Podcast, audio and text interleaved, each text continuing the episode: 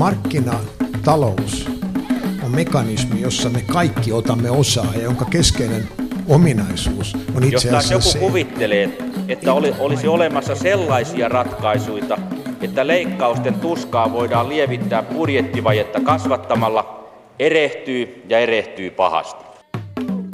Hyvää päivää, hyvät kuuntelijat. Tuossa pyörähti taas tuo vakiotunnuksemme, jossa äänessä on muun muassa Iiro Viinanen, valtiovarainministeri 90-luvun alkupuolelta. Mutta tänään vieraana valtiovarainministeri 2010-luvulta Alexander Stubb, tervetuloa. Kiitos, kiitos. No puuhaperjantaita pukkaa. Jos arvioihin on uskominen huomenna 100 000 mielensä pahoittajaa osoittaa asiaansa hallituksen vastaisessa mielenilmauksessa. Edellisen kerran samaa henkeä oli ilmassa vuonna 1991, kun AY-liike uhkasi silloista porvarihallitusta yleislakolla. Aika lailla vuosi sitten sillä samalla tuolella istui Iiro Viinanen muistelemassa noita menneitä, menneitä aikojaan valtiovarainministerinä. Samastutko jollain tavalla Viinaseen? No varmaan tavalla tai toisella ja on toki Iiron kanssa tässä matkan varrella puhunut ja saanut paljon hyviä neuvoja. On tässä aika samantyyppisiä ennusmerkkejä, lukuja, joita nykyinenkin valtiovarainministeri katsoo. Ja ehkä itselle tuosta 90-luvun alusta tulee mieleen, että Suomi teki silloin kaksi asiaa oikein. Ensimmäinen oli se, että me avauduimme ihan oikeasti. Meillähän oli aika pitkälti kuitenkin tällainen suunnitelmallinen markkinatalous, aika suljettu talous tuonne kylmän sodan loppumetreille saakka. Ja sitten meille iski markkinatalouden realiteetit ja meidän oli avauduttava, oli ryhdyttävä tekemään sellaisia tuotteita ja palveluita, jotka myy. Ja sitten onnistuimme siinä. Ja toinen asia, joka tehtiin silloin myös avautumisen hengessä, oli liittyminen Euroopan unioniin, joka varmasti avasi monen henkisen patoutuman ja osoitti, että Suomi oli osa länttä, mutta myös avasi sitten maailman suurimman markkinan, eli Euroopan unionin sisämarkkinat. Ja siinä varmasti onnistuttiin, ja ne oli tällaisia suuria päätöksiä, ne oli suuria muutoksia. Ja tähän kun pisti vielä sen kaikista syvimmän lamaajan ja lamakauden, ne kovat leikkaukset, johon Iiro tuossa puffissakin taisi suoranaisesti viittaa, niin ei silloinkaan eletty hirveän helppoja aikoja, mutta silloinkin selvittiin. Niin, vienti takkua, työttömyys kasvaa, valtio velkaantuu, kasvuun lähes miinuksella, luottamus tulevaan alamaissa. Hyvin samanlaisia merkkejä kuin 90-luvulla. Miten noin vertaat muuten tätä tuota, Ahon ja Viinasen tilannetta Sipilän ja Stuppin tilanteeseen? No varmaan se on aika samantyyppinen. Ähm, näyttäisi siltä, että Suomi kykenee uudistumaan noin joka 20 vuosi. Pakon edessä. Se, pakon edessä ja 70-luvun alkupuolella varmasti osittain liittyen öljykriisiin, niin onnistuttiin uudistumaan. Äh, sitten taas 90-luvun alussa jälleen kerran pakon edessä ja nyt me olemme oikeastaan pehmentäneet ja viivästyttäneet tätä pakkoa elvyttämällä vahvasti viimeiset vuodet. Ja nyt me olemme jälleen kerran pakon edessä, kuten pääministeri tuossa eilisessä televisioidussa puheessaan totesi. Ja, ja siinä mielessä varmasti Viinasen ja Ahon mietteet olivat samantyyppisiä kuin Sipilän ja Stubbin tällä hetkellä. No Viinanen kertoi usein tunteneensa itsensä Suomen halveksituimaksi poliitikoksi. Joko on samoja merkkejä Stupin kohdalla? No ehkä mun kohdalla se taisi olla viime vuonna, kun olin pääministeri, että nyt on ollut huomattavasti rauhallisempaa, mutta eihän tässä koskaan sitten tiedä, mitä tapahtuu, mutta meillähän on tällä hetkellä aika vahvasti se henki päällä, että tekemättä ei voi jättää. Ja oikeastaan vaikka nämä päätökset on vaikeita, siis niitähän on kahden suuntaisia. Ensimmäiset on budjettileikkauksia ja toiset on sitten työmarkkinoiden uudistamista. Ja vaikka ne on vaikeita päätöksiä, mutta niin kauan kuin niiden, niihin päätöksiin uskoo ja niiden kanssa on sinut, niiden kanssa voi myös elää ja, ja silloin on myös huomattavasti helpompi ottaa vastaan sitä kritiikkiä tai halveksuntaa. Ja hyvät kuuntelijat, muistutan teitä myös siitä, että voitte osallistua tähän suoraan lähetykseen Yle Radio 1 lähetysikkunan kautta. Voitte kirjoittaa sinne omia kommentteja ja kysymyksiä, me palaamme niihin sitten lähetyksen lopuksi. Mutta jotta tämä nyt menisi aivan synkistelyksi, niin otetaan yksi oikein iloinen asia tähän synkkään syyskuuhun. Tässä kuussa nimittäin ennätysmäärä suomalaisia täyttää 70 vuotta joka tietysti johtuu siitä, että sodan päätyttyä vuonna 1945 syyskuussa Suomen syntyy peräti 12 681 lasta. Mikä maksaa onnittelee kaikkia syyskuun lapsia. Mutta miten se on Alexander Stubb, tämä, nämä suuret ikäluokat, ovatko ne olleet vuosien saatossa meille taloudellinen taakka vai etu? Ilman muuta etu. Siinähän on koko meidän hyvinvointiyhteiskunnan rakentamisen perusta. Se, että meidän ikärakenne aikoinaan oli nuori ja nuorehko.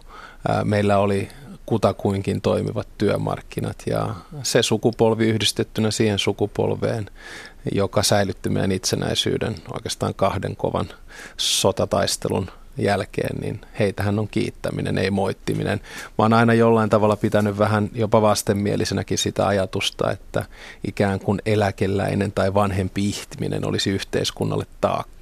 Oikeastaan päinvastoin he ovat olleet mukana rakentamassa yhteiskuntaa ja ei se elämä eläkkeeseen lopu. Mä otan ehkä minun isäni tässä jälleen kerran esimerkkinä nuori 80 vuotta vanha NHLn pääkykyjen etsiä edelleen täällä Euroopassa ja katselee 200 peliä vuodessa ja raportoi niistä sitten tuonne NHL. Ja kun häneltä kysyn, että kuule isä, ootko eläkettä miettinästä? Enhän minä nyt voi, kun hallitus haluaa pidentää työikää, niin. että asenteesta kiinni.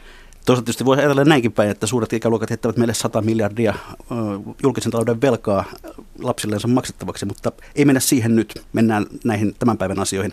Huomenna on siis tämä suuri hallituksen vastainen mielenosoitus. Tätäkö hallituspäätöksillään tilasi? Ei me varmaankaan tilattu mitään, mutta se kylmä tosiasia on se, että Suomi on tällä hetkellä Euroopan sairasmies. Siinä missä me pystyimme patsastelemaan oikeastaan sillä faktalla, että me nousimme top 30 maasta top 3 maaksi tuosta 90-luvun alusta vuoteen 2008, 9 tai 10 saakka, niin nyt meidän talousindikaattorit on samaa luokkaa kuin mitkä oli kriisimailla tyyliin Irlanti, Portugali, Espanja ja Kreikka aikoinaan. Me oltiin ainoa maa, jolla talous oli miinusmerkkinen tänä kesänä EUn sisällä. Ja tämä tarkoittaa sitä, että meidän on uudistuttava ja jos oikein itselleni rautalangasta väännän, niin sanoisin, että tämä on tällainen viiden vaiheen uudistuminen, jossa ensimmäinen vaihe on kilpailukyvyn uudistaminen ja sehän silloin käytännössä tarkoittaa, käytän nyt valitettavasti jälleen kerran tällaista taloustieteiden monsteritermiä, yksikkötyökustannusten laskemista, eli tätä 5 prosentin tuottavuusloikkaa. Sen jälkeen meillä lähtee vaiheessa numero kaksi toivon mukaan vienti vetämään, että meillä olisi yhtä hyvä vienti kuin esimerkiksi Saksalla, Tanskalla ja Ruotsilla. Sen jälkeen kolmannessa vaiheessa meillä lähtee kasvu, talous siis nousuun, joka tällä hetkellä sakkaa. Kyllä IMF veikkasi meille, arvioi 0,4 prosentin kasvua tälle vuodelle, mutta katsotaan miten käy. Neljännessä vaiheessa me luomme kasvun kautta lisää työpaikkoja. Ja se on oikeastaan kaiken A ja O. Me tavoittelemme tässä hallituksessa 110 000 uutta työpaikkaa ja silloin me päästään siihen viiteeseen, viide, viidenteen vaiheeseen, eli hyvinvointiyhteiskunnan pelastamiseen, koska ilman työtä meillä ei ole hyvinvointia. Eli hallituksen marssijärjestys on se, että meillä pitää olla elinvoimainen, kilpailukykyinen ja tuottava yksityissektori, jolla sitten rahoitetaan julkista sektoria ja hyvinvointipalveluja. Ja aina välillä joutuu sitten tekemään tällaisen suuremman – yhteiskunnallisen korjausliikkeen, ää, varsinkin siinä vaiheessa, kun joudutaan tekemään pakon edessä. Ja jos kun tämä on niin hieno radio että saa vähän pidempään puhua, niin jos, jos vielä toteen, että meillähän on tässä kaksi vaihtoehtoa. Yksi on se Saksan, Ruotsin ja Tanskan vaihtoehto, jossa tehdään tämän tyyppiset muutokset etupainotteisesti. Ja sitten talous lähtee kasvuun, työllisyystilanne paranee. Toinen vaihtoehto on tehdä se pakon sanelemana ja oikeastaan muiden sane, sanelemana. Ja näinhän kävi Irlannissa, Espanjassa ja Portugalissa ja oikeastaan kaikista karuimmalla tavalla sitten Kreikassa.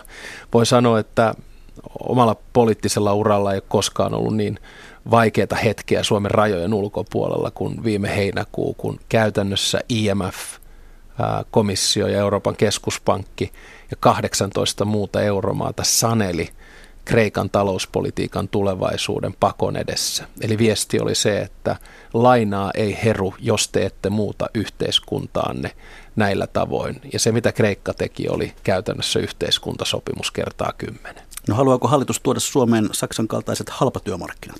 Minun mielestä Saksassa ei ole halpa työmarkkinoita.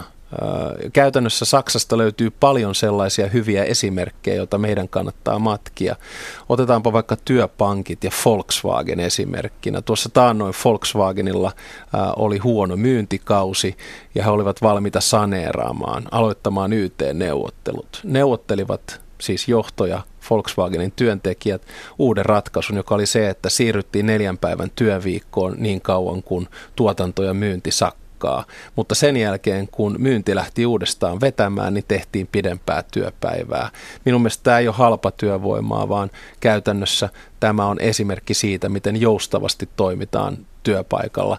Ehkä toinen huomio on se, paljon on kiinnitetty ehkä huomiota siihen, että Saksan palkkatasohan on korkea, mutta se johtuu aika pitkälti myös siitä, että he myyvät sellaisia tuotteita maailmalle, jolla tienaa, kuten esimerkiksi Volkswageneita, Audeja, Bemareita ää, ja Mersuja.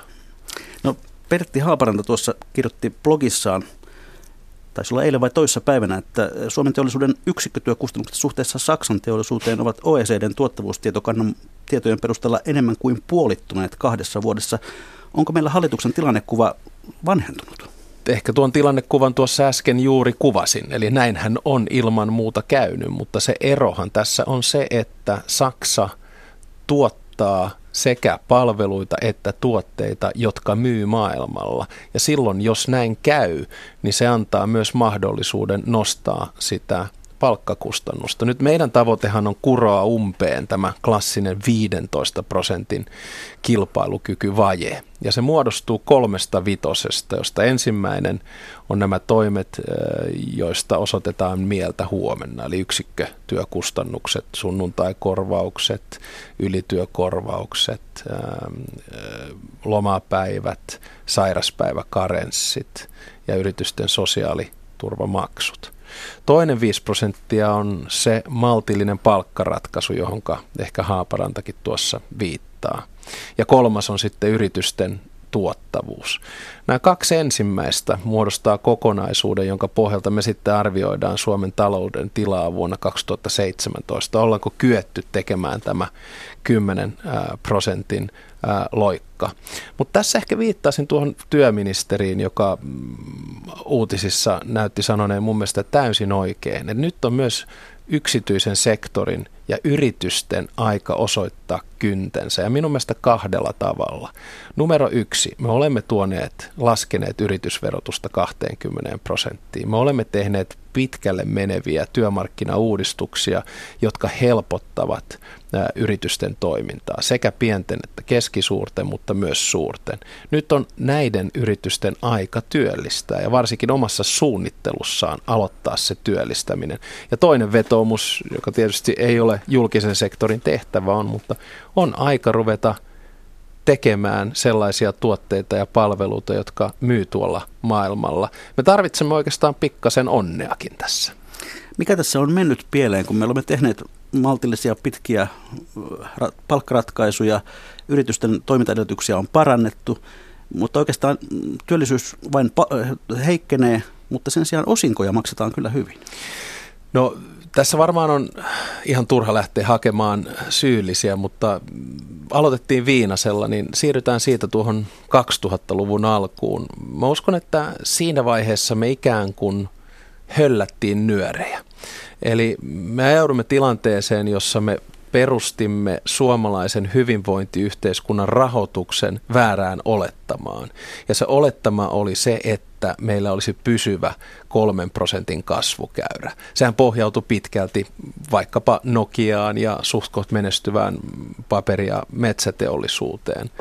Sitten meillä iski finanssikriisi vuonna 2008 ja koska me olimme ylimitottaneet omat varamme, niin me ajauduimme kierteeseen, josta emme ole vielä päässeet ulos.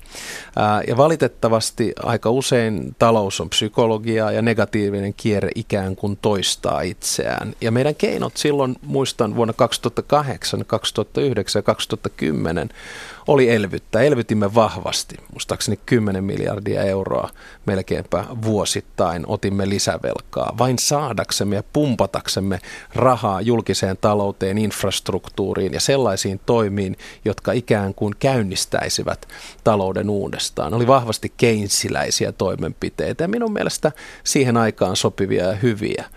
Mutta koska meillä oli silloin edelleen rakenteellinen ongelma meidän yhteiskunnassa, jäykät työmarkkinat, kunnilla liikaa tehtäviä, sosiaali- ja terveysjärjestelmä, joka ei ollut tehokas.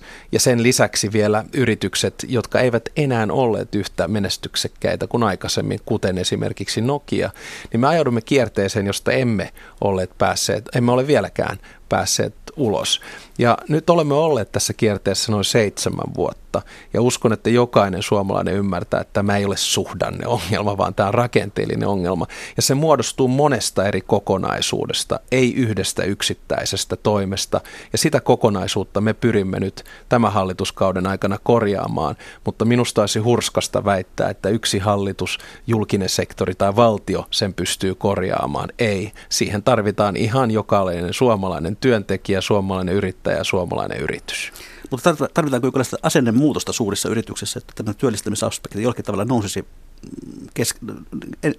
niin keskemmälle heidän tavoitteessaan, koska tuntuu, että nyt se raha valuu läpi omistajille? No siis asennemuutosta tarvitaan aina, muutosta tarvitaan aina, jotta nähdään nurkan taakse. Se on ilman muuta selvää, että jos yritysmaailmassa muuttuu konservatiiviseksi ja rupeaa ikään kuin puolustamaan sitä omaa asemaansa, niin sitähän ollaan aika pitkälti äh, tuhon äh, tiellä. Minä toivoisin, että suomalaiset yritykset tänä päivänä investoisivat, he katsoisivat niitä toimenpiteitä, joita hallitus on tehnyt, yritysverotuksen lasku, työllisyystoimet, ja päätyisivät siihen, että nyt kannattaa investoida ja viedä eteenpäin. Me emme tietenkään voi pakottaa, ihan samalla tavalla kuin hallitus tai valtio ei voi valita niitä onnistujia tässä matkan varrella. Se muodostuu monesta eri kokonaisuudesta, mutta sen voin kyllä ihan suoraan sanoa, että elinkeinoelämältä tai yrityksiltä, varsinkaan suurilta, niin en hirveän mielellään tällä hetkellä haluaisi kuunnella kritiikkiä tai sitä argumentointia, että tämä ei riitä. Kyllä tämä riittää ja nyt ruvetaan toimimaan. No palataan vielä tuohon huomiseen. Jos tulee 100 000 ihmistä huutaa torilla, että Stub ja Sipilä ulos, niin mitä siitä seuraa vai seuraako sitä yhtään mitään? Totta kaihan siitä seuraa. Mehän olemme saaneet eh, paljon palautetta tällä viikolla terveiseni hallitukselle. Tuossa viime viikonloppuna eh, katsoin sähköpostia, niin oli tullut noin 1800 viestiä ja ne oli tietenkin kirjavia ja eri kaltaisia. Oli kymmenisen prosenttia, jotka sanoivat, että loistavaa toimintaa, että antaa mennä vaan, tämä on hyvää, nyt tarvitaan rohkeutta ja päätöksiä. Sitten oli paljon tarinoita. Ihmiset kertoo omista kokemuksistaan vaikeista tilanteista, vaikkapa matalapalkkaisessa työssä tai julkisella sektorilla, miten ylityökorvaukset tai sunnuntaikorvausten leikkaaminen vaikuttaa, mikä on lomarahan tai mikä on lomapäivien leikkausten merkitys. Paljon mielenkiintoisia koskettavia tarinoita ja varmasti me tulemme niitä tarinoita myös kuulemaan huomenna ja näkemään huomenna. Tämä on totta kai sellainen ammatti, että saa paljon kritiikkiä ja se on ilman muuta selvää, että tämä on myös sellainen ammatti, jossa ei koskaan tule tyydyttämään kaikkia. Teet niin tai näin, Kiitos teet aina, niin, teet niin tai näin, teet aina väärinpäin, mutta, mutta siihenkin sitten tottuu ja, ja, ja sellainen rakentava kritiikki, maltillinen kritiikki, niin on, on, on minun mielestä aina, aina tervetulletta. Ja, ja tietysti meidän viesti hallituksen puolelta ja myös omastakin on, että mehän on kaksi jättiläismäistä yhteiskunnallista uudistusta menossa tällä hetkellä, jotka molemmat vaatii kärsivällisyyttä ja malttia. Yksi liittyy turvapaikkahakijoiden massiiviseen lisääntymiseen ja, ja tässä haluaisin kiittää koko Suomen kansaa siitä myötätunnosta ja yhteishengestä, josta olemme toistaiseksi pystyneet hallitsemaan tätä vaikeaa tilannetta, mutta olen varma siitä, että tilanne ei tule tästä helpottumaan. Ja toinen on nämä suuret yhteiskunnalliset rakenteet. Ja vielä jos tuon toteen, että on itse tästä elämästäni asunut noin 20 vuotta ulkomailla ja, ja, ja asunut pysyvästi neljässä eri maassa ja nähnyt myös, mitä yhteiskunnallinen rauha merkitsee. Ja mä oon aina pitänyt sitä yhtenä meidän yhteiskunnan vahvuutena, että vaikka on vaikeita paikkoja, niin me yhdessä selvitään niistä. Me voimme osoittaa mieltä, pitää osoittaa mieltä, ja silloin kun näin tapahtuu, niin hallituksen pitää kuunnella, ymmärtää ja tehdä johtopäätöksiä. No AY-väki vaikuttaa varsin ärsyntyneeltä. Onko tässä nyt menetetty mahdollisuus maltillisiin ratkaisuihin lähivuosina? Ää, enpä usko. Ää, tässähän on monta eri elementtiä edelleen, kuten pääministeri tuossa edellisessä puheessaan ja myös sitten yhteiskirjoituksessa tänään allekirjoittanut ulkoministeri ja pääministeri toteaa, niin me olemme edelleen valmiita ottamaan vastaan ehdotuksia työmarkkinajärjestöiltä, siis kaikilta työmarkkinajärjestöiltä yhdessä, jotka saavuttavat tämän 5 prosentin tavoitteen. Ja, ja tässä on esimerkiksi ollut keskustelussa mm, lomarahat, joka olisi yksi hyvä tapa korvata aika suurikin osa niistä vaikeista toimenpiteistä, jotka me olemme tehneet. Ja ehkä ne sitten myös vähän tasapuolisemminkin iskisivät meidän yhteiskuntaan. Eli, eli ovi on edelleen auki, ei neuvotteluille, mutta ehdotuksille, jotka me pystymme todentamaan, laskemaan, että ne hyvin korvaavat. Tässähän tulee paljon uusia kysymyksiä pöytään myös tässä matkan varrella. Otan kaksi esimerkkiä, jotka tulevat herättämään varmaan aika paljon keskustelua tässä syksyn aikana. Ensimmäinen on paikallinen sopiminen. Ja siitähän puhutaan paljon, että se yksittäisenä toimena voisi olla merkityksellisempi kuin kaikki ne toimet, jotka me nyt teemme. Ja tässä meillä on selvitysmiehenä Hietala, joka julkaisee omat ehdotuksensa tuossa lokakuun puolivälissä. Ja sehän on ilman muuta selvää, että tässä käydään dialogia ja keskustelua työmarkkinajärjestöjen ja muiden osapuolien kanssa. Ja toinen on ansiosidonnaisen työttömyysturvan pituus ja ylipäätään kannustinloukut, joita tarkastellaan tällä hetkellä sosiaali- ja terveysministeriössä. Nämä vaativat paljon dialogia ja keskustelua. Ja sittenhän me lähdemme varmasti liittokierrokselle ja neuvottelukierrokselle, siis työmarkkinaosapuolet Tessien kautta. Eli, eli kyllä tässä paljon vielä tapahtuu, että ei suomalainen yhteiskunta ole rikki ja sopiminen on edelleenkin mahdollista. Onko AY-liikkeen asema nykyisessä yhteiskunnassa liian vahva? No, Kehityksen jarru. Mm, no, jälleen kerran mulla on hirveän vaikea lähteä sitä syyttävää sormea osoittamaan mihinkään suuntaan, koska siitä ei yleensä ole koskaan hyötyä. Tosiasia on se, että meidän taloustilanne on heikko, meidän kilpailukyky on heikko ja meidän työllisyystilanne on heikko, joka käytännössä tarkoittaa sitä, että me tarvitsemme yhteiskunnallisia uudistuksia.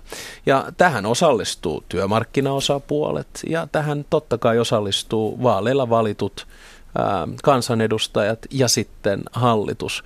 Tässä yksittäisessä tapauksessa, kun meillä on kiire tehdä ne uudistukset, niin me yritimme kaksi kertaa löytää yhteisratkaisua työmarkkinajärjestöjen kanssa. Ensin hallitustunnustelija Sipilä ennen hallitusneuvottelujen aloittamista ja sen jälkeen ää, hallitus ää, yhdessä työmarkkinajärjestöjen kanssa. Ja kun emme onnistuneet, niin me otimme sen vastuun, sen demokraattisen vastuun, joka meille kuuluu, joka käytännössä tarkoittaa työllisyystilanteen parantamista, taloustilanteen parantamista ja teemme ne toimet, jotka kuuluvat meidän toimivaltaan, mutta ei tämä tarkoita työmarkkinaneuvottelujärjestelmän loppua missään nimessä. Onko se vähän niin kuin poliittinen itsemurha, jos valtiovarainministeri sanoo, että AY-liikkeen asema on liian vahva ja sille pitää jotain tehdä? No ehkä tässä kahdeksan vuotta, kun on ollut ministerinä, niin, niin, niin aika usein mitä vähemmän rymistelee, sen paremman tuloksen saa. Ja minun mielestä ei olisi missään nimessä hyödyllistä tässä vaiheessa ruveta syyttämään oppositiota tai edellistä hallitusta tai työmarkkinajärjestöä. No niin, tai, tai työmarkkinajärjestöjä tai nykyistä hallitusta, vaan me pyrimme nyt ratkaisukeskeisyyteen ja se on ollut, se on ollut mielenkiintoista ollut vaikeaa tehdä päätöksiä. Edellinen hallituskausi oli ilman muuta vaikea, siitä pääse ylitse sekä ympäri. Mutta se, se, se, se perusviesti, jonka saa ihmisiltä, on se, että hei, tehkää nyt niitä päätöksiä. Ja totta kai nyt kun niitä tehdään, ne on vaikeita, niin tulee paljon palautetta puolesta tai vastaan, ää, mutta tosiasia on se, että toista syyttämällä, toista mollaamalla niitä päätöksiä ei synny. Mä en ole koskaan pitänyt esimerkiksi poliittisesta pelistä tai siitä, että haukutaan jotain toista. Ja, ja, ja sen takia niin, niin, niin minä aion ainakin omalta osaltani valtiovarainministerinä jatkaa sitä rakentavaa dialogia, jolla yhteiskuntaan saadaan uudistus ja sitä kautta Suomi uudestaan nousuun. Hyvät kuuntelijat, kuuntelette ohjelmaa Mikä maksaa, jossa vieraana tänään valtiovarainministeri Alexander Stubb. Eilen pääministeri Juha Sipilä teki jotain hyvin poikkeuksellista Suomessa. Teki nimittäin TV-hitin. Ohjelma tai hänen puheellaan oli puolitoista miljoonaa katsojaa, josta monikin tuotantoyhtiö tai TV-yhtiö olisi hyvin, hyvin kiitollinen, jos tällainen hitti-ohjelma olisi joka viikko kanavalla. Mutta noin vakavasti, niin miten sinä arvioit tuon puheen merkitystä? Totta kai se oli suuri puhe ja, ja minun mielestä osoitti hyvää johtajuutta ja arvojohtajuutta pääministeriltä ja me keskustelimme tuosta puheesta ja sen sisällöstä sunnuntaista keskiviikkoon ja, ja, ja minun mielestä se oli, se oli erinomainen puhe. Me olemme vakavassa tilanteessa, me olemme poikkeuksellisessa tilanteessa. Sen takia pääministeri piti vakavan ja poikkeuksellisen puheen ja hienoa, että se herätti myös suomalaisten keskuudessa tunteita, koska meidän viestimmehän hallituksen puolelta on se, että tekemättä ei voi jättää. Ja itse olen nähnyt tässä oman roolini vahvasti pääministeriä, pääministeriä tukevana on erittäin tärkeää. Jälleen kerran aloitimme Viinasesta ja Ahosta ja varmasti jossain vaiheessa siirrymme Lipposeen ja Niinistöön. On ensisijaisen tärkeää, että valtiovarainministeri tukee sataprosenttisesti pääministeriä, tekee asiat yhdessä. Me sijoitamme ikään kuin sivuun sen peruspoliittisen intressin ja teemme kaikki asiat isänmaan edun mukaisesti ja minun mielestä oli isänmaan edun mukaista, että pääministeri pääministeri piti vahvan puheen eilen? No, mm, monet kuitenkin odottavat, että siinä olisi ollut joku uusi avaus, kun tullaan näin poikkeuksellisella tavalla ulos. Miksi ei siinä ollut sellaista? No minun mielestäni tämän puheen tavoitteena ei oli varmaankaan tehdä uusia avauksia. Ei tästä maailmasta tai Suomesta tällä hetkellä avauksia puutu. Nyt on kyse siitä, että tehdään. Ja pääministerin perusviesti eilen oli se, että nyt on tehtävä ja on tehtävä yhdessä. Me emme voi jäädä tuleen makamaan. Meidän on ensinnäkin pantava toimeen hallitusohjelma. Toisekseen luotava budjetti ja sitä kautta julkiselle taloudelle uskottavuutta ja tasapainoa. Sen jälkeen meidän on parannettava työllisyystilannetta, joka parantuu kilpailukykyä parantamalla meidän on panostettava kärkihankkeisiin. Nyt on muutoksen aika. Se oli pääministerin viesti eilen. Ei ollut sellaista viestiä, että me teemme jonkun rajun uuden avauksen. Minun mielestä meillä oli ehkä yhteiskunnallisesti yksi vaikeimpia päätöksentekoviikkoja viime viikolla, kun meillä oli kolme isoa asiaa pöydällä. Ensin ää, yhteiskuntasopimuksen korvaavat toimenpiteet. Me teimme ne ja teimme ehdotuksen. Toiseksi budjettiriihi sekä budjetti 2016 että julkisen talouden suunnitelma vuodelle 2019. Me teimme sen yhdessä. Ja kolmanneksi vaikeita päätöksiä turvapaikkahakijoiden sijoittamisesta ja me teimme sen yhdessä. Nyt on toimeenpanon aika, ei uusien avausten aika. Katsotaan sitä hieman tarkemmin tuota, nimenomaan sitä pakettia, joka syntyi korvaamaan yhteiskuntasopimusta. Siinä keskeisiä keinoja ovat mm, työn hinnan leikkaamiseksi yksityisten työnantajan sosiaaliturvamaksun alennus, kahden arkipyhän muuttaminen palkattomaksi, mm, sunnuntailisien leikkaaminen, ylityökorvausten leikkaaminen, julkisen sektorin lomien lyhentäminen, sitten vielä tuo ensimmäinen sairauslomapäivä palkattomaksi – Alexander Stubb, selitä nyt minulle, että miten rautavaaralaisen kirjastonhoitajan kesäloman lyhentäminen parantaa Suomen vientikilpailukykyä? Siitä ei varmaankaan ole kyse, vaan on kyse kilpailukyvyn parantamisesta kokonaisuudessa. Eli se marssijärjestys on valtiovarainministerin ja Suomen taloudenhoitajan näkökulmasta seuraava. Numero yksi, julkinen talous on saatava tasapainoon. Me elämme tällä hetkellä velaksi. Esimerkinomaisesti teimme viime viikolla budjetin ja otamme lisävelkaa 5 miljardia euroa. Puhumme noin miljoonasta eurosta vajaa tunnissa, joka on jättiläismäinen määrä. Se tarkoittaa käytännössä sitä, että kustannuksia on tavalla tai toisella karsittava. Numero kaksi, meidän on luotava sellainen yhteiskunta, jossa työn tekeminen ja työn teettäminen on aina kannattavaa, sen tyyppistä lainsäädäntöä. Ja numero kolme, meidän on parannettava sitä kilpailukykyä. Numero neljä, meidän on saatava tuotteita ja palveluita, jotka myy ää, tuolla maailmalla. Nyt me olemme siinä tilanteessa, jossa julkisen talouden osuus, suht, suhteellinen osuus bruttokansantuotteesta on liian korkea, yksi korkeimmista maailmassa, lähemmäs 60 prosenttia. Sen pitäisi olla noin 50 prosenttia. Me elämme Suomessa, jolla on yksi maailman kovimmista veroasteista, yleistä veroasteista, noin 44 prosenttia, kun OECDn keskiarvo on 34 prosenttia. Eli nyt me pyrimme tekemään sellaisia toimia, joilla karsitaan kustannuksia kokonaisuudessaan. Silloin me tullaan tullaan myös tähän kirjastonhoitajan lomiin, mutta ei vain kustannuksia, vaan myös parannetaan työtehokkuutta. Kaikki tämä olisi hoitunut sillä, että tekisimme parisenkymmentä minuuttia lisää työtä viikoittain, mutta koska siihen ei kyetty, niin oli tehtävä tämän tyyppisiä toimia. Jos kirjastonhoitaja 20 minuuttia pidempään järjestelee niitä samoja kirjoja, niin miten se tuottavuus sillä paranee? No se ei ehkä ole näin yksinkertainen kirja, se ei ole näin yksinkertainen kirjanpitoharjoitus, vaan tuottavuushan paranee totta kai montaa eri kautta. Se voi liittyä vaikkapa digitalisaatioon, se voi liittyä siihen, että tehdään vähän pidempää päivää, se liittyy siihen, että tehdään vähän tehokkaammin. Siis koko meidän työelämähän on muuttumassa. Jos me irtaannumme tästä yksittäisestä toimesta, niin mehän voimme miettiä myös sitä kautta, että digitalisaatio, robotisaatio, tekoäly, tämän tyyppiset kokonaisuudet tulevat käytännössä poistamaan jopa puolet meidän perinteisistä töistä vuoteen 2030 mennessä, joka käytännössä sit tarkoittaa sitä, että meidän pitää tehdä työtä eri tavalla ja tuottaa eri tavalla.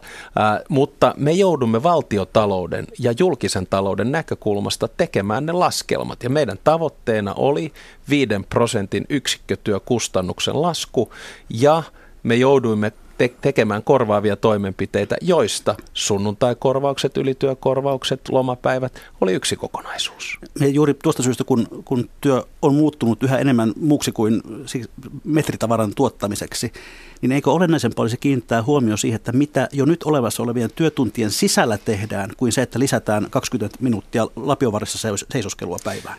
Kyllä karkeasti todettuna, niin näin voidaan sanoa. Sehän on ilman muuta selvää ja mä uskon, että esimerkiksi tulevaisuuden työ tulee olemaan radikaalistikin erilaista kuin mitä se on tänä päivänä. Mutta pitää tässä samalla myös ymmärtää, että valtiovarainministerin näkökulmasta niin me joudumme myös katsomaan tätä kokonaisuutta juuri sen kirjanpitoharjoituksen kautta, jonka äsken tyrmäsin, joka tarkoittaa sitä, että meidän pitää yhtäältä katsoa, miten paljon rahaa me käytämme, eli noin 54 miljardia euroa vuosittain on meidän budjetti, ja miten paljon me saamme sisään, noin 49 miljardia euroa, joka tarkoittaa vuosittaista vajetta, joka on noin 5 miljardia euroa, ja sitten meidän pitää miettiä, miten sitä vajetta kurotaan umpeen. Yksi tapa on se, että leikataan budjettia, eli leikataan etuuksia, eläkkeitä, lapsilisiä, ja tämän tyyppisiä kokonaisuuksia, työttömyysturvaa, tämän tyyppisiä kokonaisuuksia, etuuksia ylipäätään. Ja toinen on sitten se, että millä tavalla palkansaajat osallistuu näihin talkoisiin ja millä tavalla me saamme kilpailukykyisemmän talouden Suomeen. Ja jälleen kerran perusviesti on se, että tekemättä me emme voi jättää. Ei ole yhtään yksittäistä helppoa ratkaisua. Tämä maa ei kerta kaikkiaan nouse ilman työtä. Mutta tällaisella yksinkertaisella laskuopilla, niin eikö ole näin, että jos meidän julkisen sektorin työmäärä on vakio ja kaikkien lomia lyhennetään, niin on kai pakko sitten irtisanoa osa porukasta ja jakaa heidän työnsä muille, jotta se säästö oikeasti syntyy? Osa tätä tapahtuu tietysti eläköitymisen kautta, mutta olen kuitenkin sitä mieltä, että ei julkisen sektorin työpanos ihan nyt näin yksinkertaisesti myöskään vakio ole. Eli erilaisia tuottavuustoimia voidaan tehdä. Voi myös todeta, että meidän julkinen sektori tällä hetkellä on aika iso. Ja voi hyvinkin olla, että eläköitymisen myötä niin tapahtuu poistumaa, pyrimme tehostamaan julkisen sektorin toimintaa.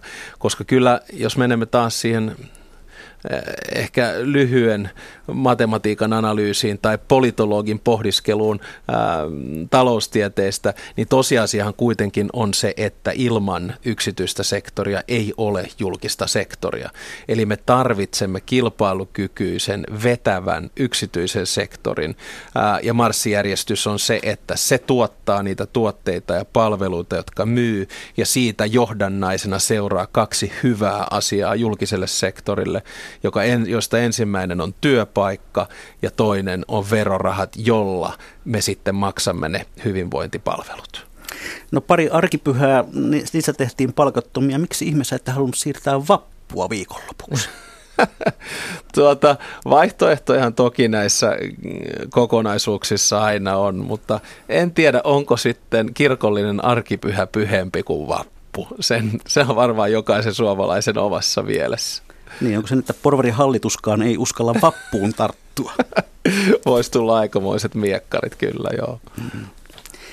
No, joko te olette sen ehtinyt laskea tämä lomarahakysymys, johon Sipiläkin eilen viittasi. Riittäisikö pelkkä lomarahoista luopuminen siihen, että hallitus voi perääntyä ja peruuttaa nämä esityksessä?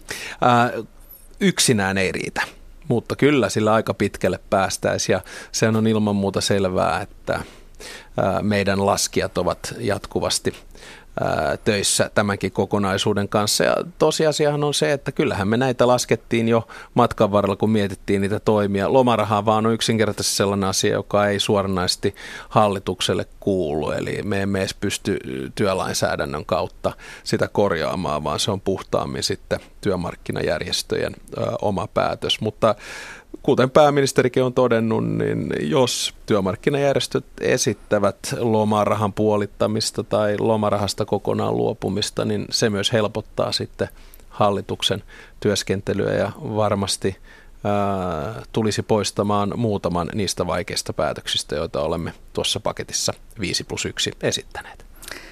Ennustat meillä nyt, miten tässä käy? Toteutuuko hallituksen paketti sellaisenaan vai löytyykö tässä vielä joku kompromissi? Mm-hmm. No tietysti valtiovarainministerin ei kannata ennustaa. Ää, totta kai talousennusteita pitää valtiovarainministeriön tehdä, ää, mutta minä toki toivoisin, että tässä löytyisi sellainen ratkaisu ja sellainen paketti, jossa olisi tiettyä vastaantuloa työmarkkinajärjestöiltä, mutta korostan, että sen täytyy tapahtua yhdessä, joka siis tarkoittaa sekä STTK, Akavaa, SAK että sitten EK. Jos he löytävät yhteisen sävelen näiden lomarahojen kanssa, niin kyllä me olemme valmiita sitten hallituksessa sitä katsomaan. No sitten pari sanaa budjetista, joka nyt oli sinun ensimmäisesi mm. ja julkaistaan tämän kuun lopulla lopullisesti. Missä siinä näkyy Alexander Stubin talouspoliittinen linja? No sanotaanko näin, että Alexander Stubin talouspoliittinen linja olisi varmasti aika erilainen, mutta tässä ei pysty omaa talouspoliittista linjaa ihan suoranaisesti valtiovarainministerinä seuraamaan. Ja äh, sitä oikeastaan rajoittaa kaksi asiaa, josta ensimmäinen on hallitusohjelma, jota pidän erittäin hyvänä ja seison täysin sen takana tietenkin. Ja toinen on meidän taloustilanne. Valtiovarainministerin liikkumatila budjetin rakentamissa on loppujen lopuksi aika pieni. Eli omia toimia sinne ei ikään kuin pidä tai voi ujuttaa, vaan pyrin tekemään sellaisia ratkaisuja, jotka ovat julkisen talouden tasapainon kannalta parhaita. Ja valtiovarainministerinä niin minullahan on kaksi tavoitetta. Ensimmäinen on julkisen talouden tasapainottaminen, ennakoitavuuden parantaminen ja toinen on sitten sellaiset toimet, jotka parantaisivat Suomen kilpailukykyä, siis kasvua ja työllisyyttä. Se on oikeastaan se yksinkertainen mittari tai ä, taloustieteellinen ideologia, jota valtiovarainministeri voi viedä eteenpäin. Kuulostaa siis aika lailla siltä, että, että se mitä Jukka Pekkarinen valtiovarainministeriöstä hiljattain eläköitynyt ja ja entinen ylijohtaja Juhana Vartijainen, nykyinen kokoomuksen kansanedustaja, sanoivat pari jokin käsitte lehtihaastattelussa, että Suomessa talouspolitiikka ei ole normaalia politiikkaa, vaan jonkinlainen neutraali laskuharjoitus, joka vaan tapahtuu. Hmm. Talouspolitiikka on ulkoistettu byrokratialle. Ja kun juuri sanoin, että et pysty ministerinä oikeastaan toteuttamaan omaa talouspolitiikkaa, niin onko se itse mitään väliä, kuka Suomessa on valtiovarainministeri? Joo, en ehkä veisi sitä näin pitkälle kuin mitä Pekkarinen ja, ja Vartiainen vie, mutta myönnän realiteetit vuonna 2015. Ja ne realiteetit valtiovarainministerin näkökulmasta ovat rajalliset. Otan esimerkit. Me emme voi enää kiristää meidän finanssipolitiikkaa radikaalisti johtuen tästä tilanteesta. Kun etsin sellaisia kohteita, joista pitää säästää. Nyt on säästetty niin paljon, että liikkumatila on erittäin rajallinen. Sitä tarkoitan sillä, että juuri nyt tällä hetkellä, tässä hetkessä valtiovarainministerin liikkumatila on, on aika rajallinen. Toki, jos sitten eläisimme parempia aikoja, niin sen voisi kohdentaa ja voisi toimia ää, eri tavalla. Miten hyvin sinun, sinun arvomaailmasi sopivat jättiläismäiset leikkaukset kehitysapuun tämän päivän maailmassa? No ei välttämättä oikein hyvin. Näen itseni, sanotaanko, aika pitkälti henkilönä, jota ohjaa arvomaailma, joka pohjautuu suvaitsevaisuuteen, avoimuuteen ja kansainvälisyyteen – ja silloin käytännössä kehityspolitiikka on yksi osa tätä kokonaisuutta. Aktiivinen Suomi, joka auttaa maailmalla. Ää, jälleen kerran, jos taas käännän ja pistän kamreerin katseen ja lippalakin päälle, niin totean, että jos on säästettävä, niin silloin on säästettävä kaikkialta ja silloin valitettavasti myös kehitysapu on yksi niistä kohteista, josta tulemme säästämään. Ministeri Toivakkahan on vaikean haasteellisen tehtävän edessä. Hän pyrkii samalla uudistamaan ja tehostamaan ää, kehitysyhteistyöpolitiikkaa. No ottaen huomioon sen, miten kansainvälistä elämää itse olet aiemmin elänyt, niin eikö ole aika ironista, että juuri sinä valtiovarainministerinä toteutat Timo Soinin politiikkaa kehitysavun suhteen? No mä en oikeastaan katso asioita tuosta näkökulmasta, koska silloin me menemme tähän sulle, mulle, lälläs, lää-politiikkaan, jota me hirveän usein nähdään. Mun mielestä politiikassa kannattaa aina olla realistinen ja miettiä, että millä tavalla voidaan viedä asioita eteenpäin. Mä uskon itse, että meillä on kolme tällaista jättiläismäistä yhteiskunnallista haastetta, megaluokan haastetta, josta ensimmäinen liittyy turvapaikkahakijoihin ja äkkinäisiin maahanmuuttoliikkeisiin. Ja tässä minun mielestä Suomi ja me hallituksena olemme toimineet oikein ja vapaaehtoiselta, humaanilta pohjalta. Eli olemme löytäneet sellaisen kultaisen keskitien, olemme ikään kuin padonneet sen ääripääkeskustelun ja toiminnan, mikä ehkä Suomessa on aiemmin ollut valloillaan, jossa käytännössä meillä on sekä ratio että emotio mukana päätöksissä. Toinen megaluokan haaste no, on talous ja, ja siihen liittyy totta kai talouspolitiikka. Minä allekirjoitan sen talouspolitiikan sataprosenttisesti, jota tällä hetkellä viemme eteenpäin. En väitä, että se olisi millään tavalla mielekästä, mutta tekemättäkään ei voi jättää. Ja tähän liittyy totta kai toisena tällaisena lisähaasteena euro ja euron tulevaisuus. Uskon, että nämä kaksi asiaa tulee viemään integraatiota ja keskinäistä riippuvaisuutta eteenpäin. Sekä turvapaikkahakijat, yhteisiä ongelmia, yhteisiä ratkaisuja. Ei Suomi pysty näitä yksin ratkaisemaan, me tehdään se Euroopan tasolla. Ja sama juttu euron tulevaisuuden kannalta. Siinäkin tulemme näkemään enemmän ja enemmän yhteistyötä. Ja kolmas megaluokan haaste liittyy sitten turvallisuuteen ylipäätään, Venäjän tilanteeseen, Ukrainaan, meidän lähialueisiin ylipäätään. Ja tämä on se ehkä poliittinen kehikko, jonka kanssa olemme tällä hetkellä tekemissä. Kehitysyhteistyö on toki yksi osa tätä kokonaispalettia. No kansainvälinen valuuttarahasto IMF kävi täällä tutkailemassa Suomen taloudessa tilaa, antoi hallitukselle tukea, mutta sapiskaa tuli tutkimus- ja tuotekehitysmäärärahojen leikkauksista. Olemmeko me nyt leikkaamassa omaa tulevaisuuttamme, kun me koskemme sellaiseen sektoriin, joka on ennenkin nostanut meidät suosta? Mm, toivottavasti ei olla. Ja, ja minun mielestä näissäkin asioissa kannattaa olla suora ja rehellinen. Yksi mm, Suomen 1990-luvun alus menestystarinoista ja oikeastaan juurista, joka rakensi meidän menestyksen, oli panostukset tutkimukseen, teknologiaan, innovaatioon – ja kehittämiseen ylipäätään. Ja, ja toivottavasti me pääsemme sille uralle, jolloin meillä olisi varaa jälleen kerran panostaa tälle saralle entistä enemmän. Mutta korostan sitä, että ei ole yhtään yksittäistä tointa tai helppoa ratkaisua valintaa, jonka voi tällä hetkellä tehdä. Ne on kaikki vaikeita ja jokaisen kanssa tasapainoillaan. Mä uskon, että tuolla koulutuksen puolella esimerkiksi tulemme panostamaan entistä enemmän rakenteellisiin uudistuksiin. No edellinen hallitus, jota johdit, teetti varsin ison selvityksen yritystuista ja sen selvityksen mukaan haitallisia vanhoja rakenteita ylläpitäviä tukia löytyi vuositasolla noin 8,5 miljoonan euron edestä, eli lähes saman verran kuin oli tämä leikkaustarve nyt ensi vuoden budjettiin. Miksi sieltä ei leikattu? Kyllä varmaan yritystukia tullaan katsomaan ja tarkastelemaan tässä matkan varrella. Me käsittelemme tällä hetkellä isoja kokonaisuuksia, joista yritystuet on yksi. Paljonko, se, paljon, paljonko on varaa ottaa pois? Siihen en pysty tällä hetkellä antaa yhtä yksittäistä ää, lukua. 10 vai 100 miljoonaa? En pysty antaa sitä lukua valitettavasti. Tai sanotaanko näin, että olisi aika vastuutonta heittää sitä lonkalta. No sitten pari tämmöistä ihanteellista kysymystä. Tuota, millainen sinun ihanteellesi Suomi olisi taloudellisessa mielessä? Äh, ensimmäinen huomio on tietysti se, että haluaisin, että Suomi on maailman vaurain maa. Ja minun ehkä omassa ajattelussa se tarkoittaa yhdistelmää. Se tarkoittaa yhdistelmää vapaasta markkinataloudesta, joka onnistuu globaalissa taloudessa ja, ja maailmassa, onnistuu kilpailemaan vapailla markkinoilla. Ja toinen puoli tätä on hyvinvoiva yhteiskunta, eli sosiaalinen markkinatalous, jos näin voidaan sanoa. On oikeastaan ylpeänä pystynyt kiertämään maailmaa vuosien varrella ja kertonut siitä yhdistelmästä sosiaalista markkinataloutta, jota me olemme Pohjoismaissa ja Suomessa ajaneet. Se olisi maa, jossa totta kai kaikki voisivat hyvin. Se olisi maa, jossa työn tekeminen ja teettäminen olisi aina kannattavaa. Se olisi maa, jossa kaveria ei koskaan jätetä. Se olisi maa, jossa olisi tasa-arvoinen mahdollisuus jokaisella osallistua ja menestyä. Se olisi maa ilman kateutta. Se olisi maa, joka olisi rohkea. Se olisi maa, jossa me saisimme kaikki samanlaisen koulutuksen, mutta mahdollisuuden ponnistaa. Nämä ovat kaikki tällaisen idealistin visioita ja unelmia siitä, mitä Suomen pitäisi olla ja mitä Suomi voi olla ja jonka eteemme joka päivä työtä teemme. No tätä sitten sopii huomenna Rautatientorilla pohtia, että kuinka kaukana, kaukana tuosta ollaan.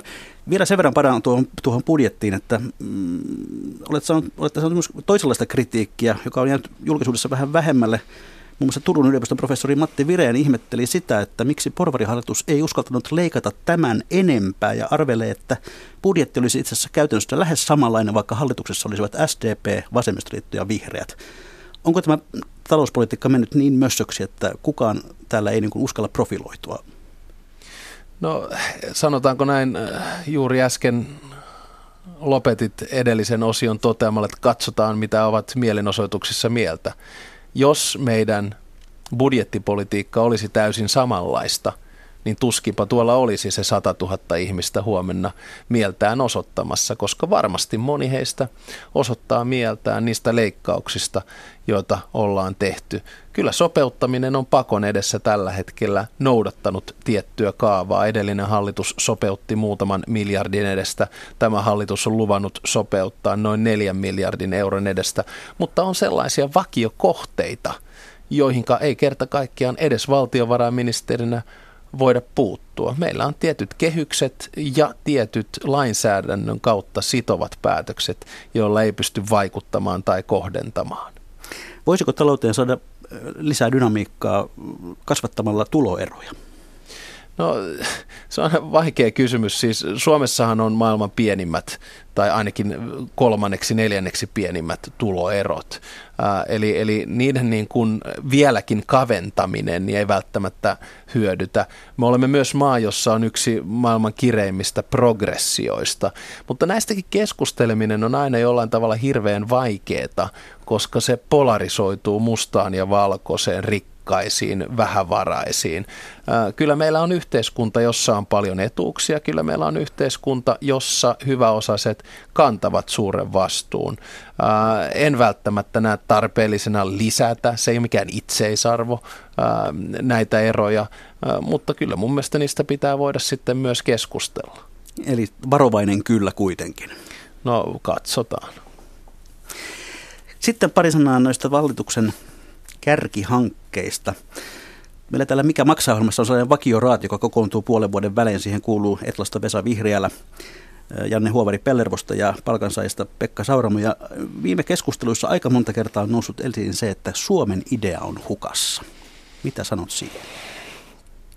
Kyllä aina tarvitaan jonkinnäköinen visio tai idea, jonkinnäköinen tavoite, päämäärä, joka suuntaan kuljetaan, koska muuten haahuillaan. Mä oon aina itse uskonut pitkälti tavoitteisiin ja sitten jonkinnäköisen polun rakentamiseen sille, että ne tavoitteet täyttyy.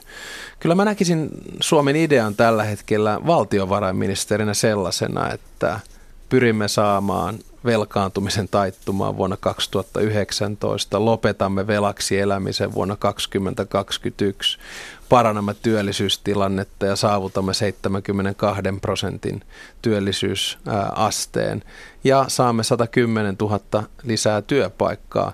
Idea tällä hetkellä on selviytymistarina tai pelastustarina.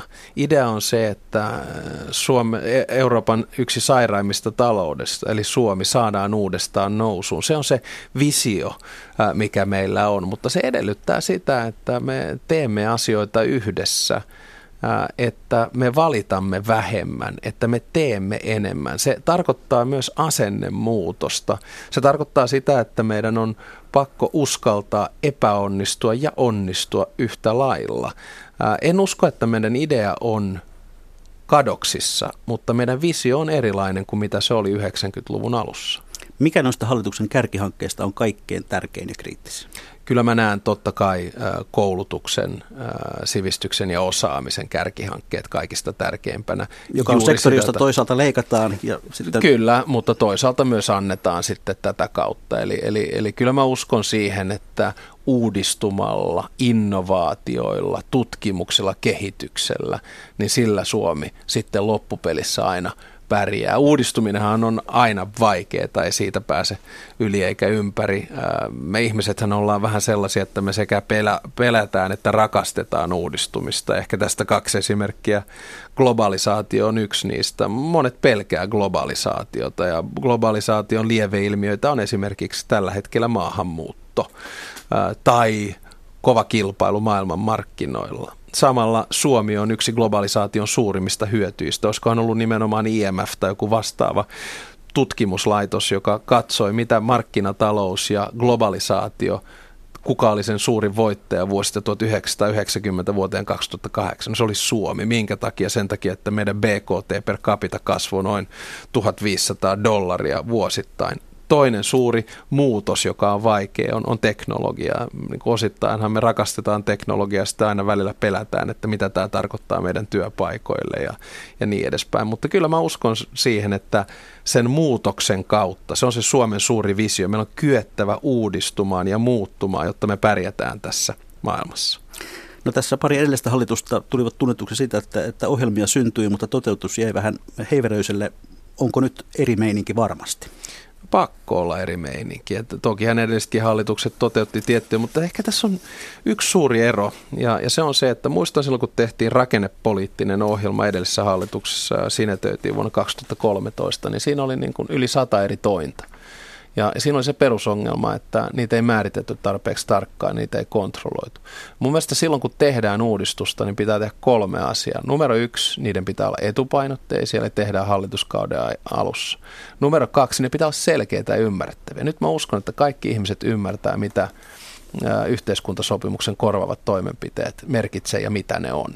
Ja sitten numero kolme, ne pitää olla omissa käsissä, eli niitä ei voi jättää jonkun ulkopuolisen tekemiseen. Kyllä mä uskon, että tämä hallitus panee toimeen. Vilkaistaan sitten hieman tätä keskustelua tuolla meidän verkkosivullamme. Siellä Ilmari kommentoi, että ei rikkaita leikkaaminen auta, koska niitä on niin vähän. Köyhiltä leikkaaminen auttaa, koska niitä on paljon. Se on yksinkertaista matematiikkaa.